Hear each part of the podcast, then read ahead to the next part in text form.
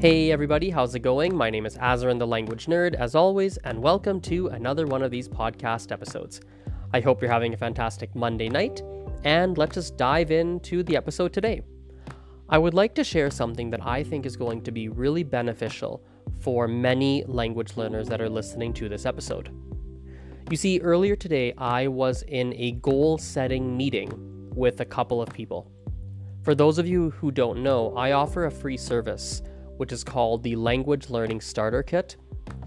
Essentially, what it entails is we would have a meeting, I would analyze what you are currently doing to learn your target language, and I would give you advice to help you learn a little bit faster and overall have a better language learning experience.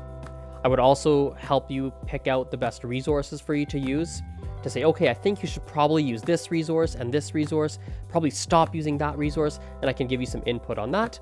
And lastly, if you are learning a language that my business teaches, you would have one free private lesson with either myself or one of my tutors um, to help you get a running start on the new plan that we put together.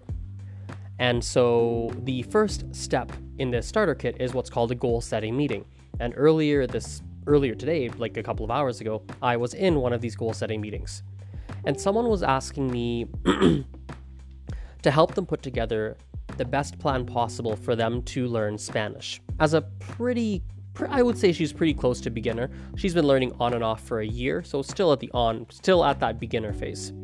And we're talking about it. I'm asking her what kind of resource, what kinds of resources she uses, and what she's struggling with, and blah blah blah, this and that. And we put together a plan.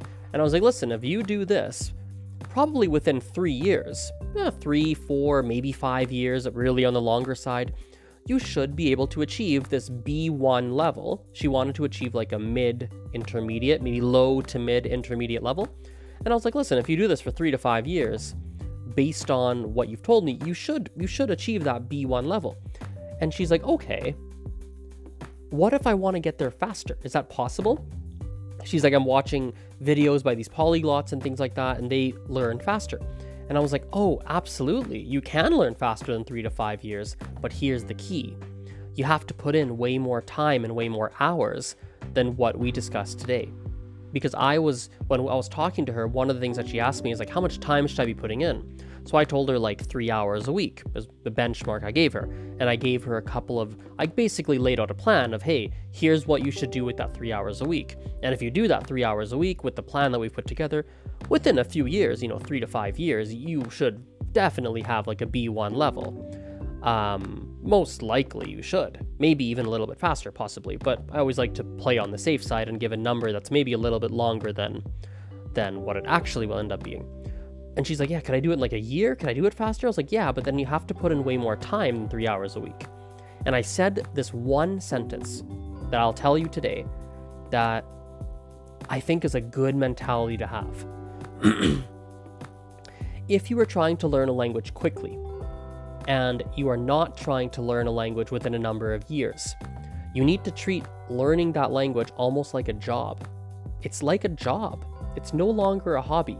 I think a lot of language learners view learning languages or learning a language as a hobby, something they do on the side. And they're trying, yes, they're putting in time. Yes, they study, they use their applications, this, that, the other thing. But they don't treat it like it's their job. And if you want to learn a language quickly, you must treat it like it's your job. It's no longer just a hobby, now it's become your job. It's a part time job you have where you study that language. What I like about treating it like a job is two things.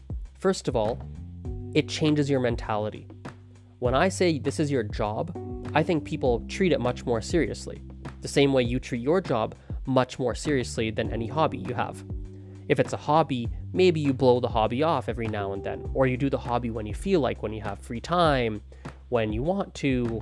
It's more relaxed. But when it's your job, you can't just blow your job off. Eventually, you get fired if you just don't show up to work, especially if it's a job that, if it's a job where you're, it's not just some casual part time job, especially if it's a job where you're put where you're working full time or 15 hours a week, 20 hours a week. And if you want to learn a language quickly, you need to bring that level of seriousness, that mentality to learning that language.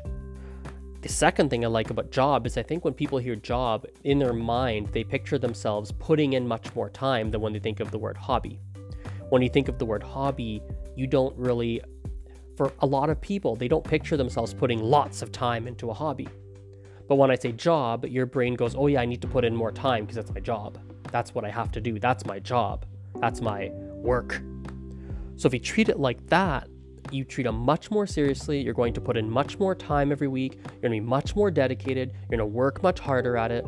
And then you're going to progress a heck of a lot faster. You don't have to treat language learning like your job.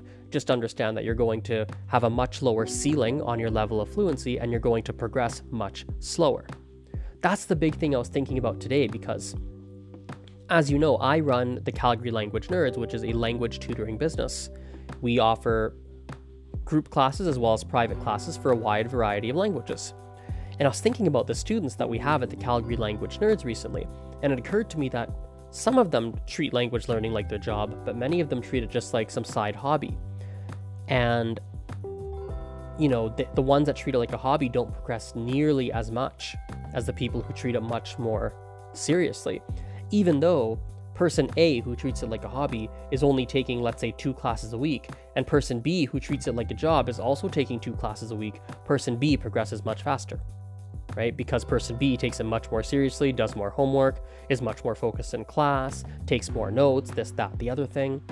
They're much more diligent, so they progress much faster.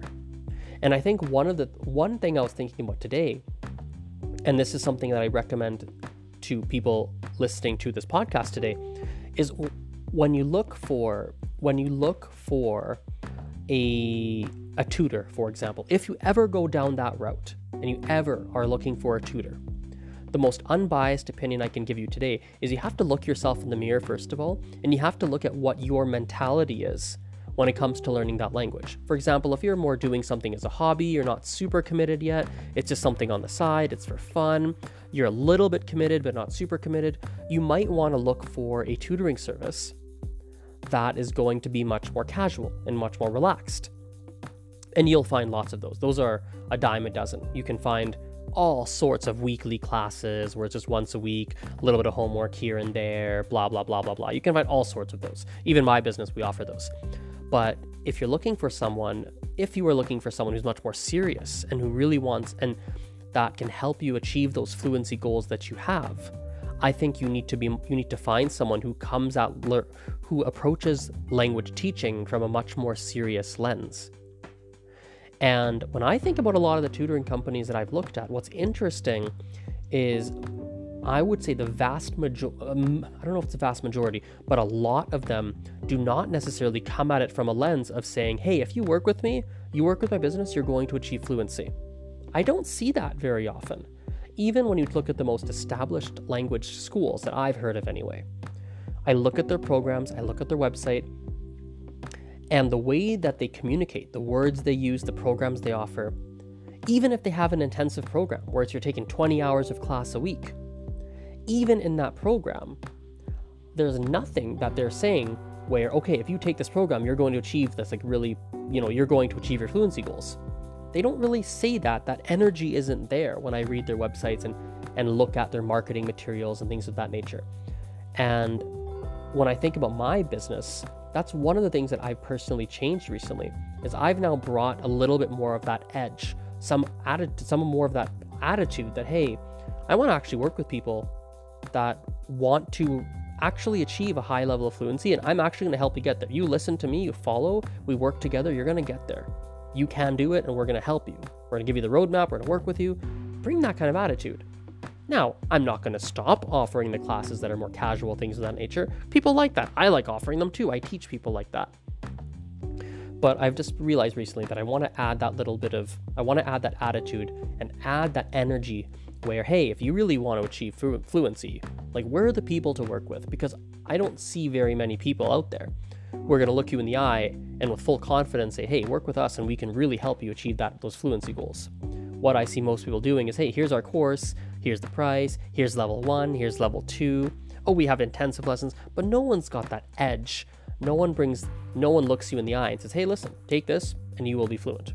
No one really has that kind of, no one goes out and says it like that, you know? And I want to bring that to my business. I forget exactly how I landed on that topic, but regardless, that's something that's been heavy on my mind over the past few weeks.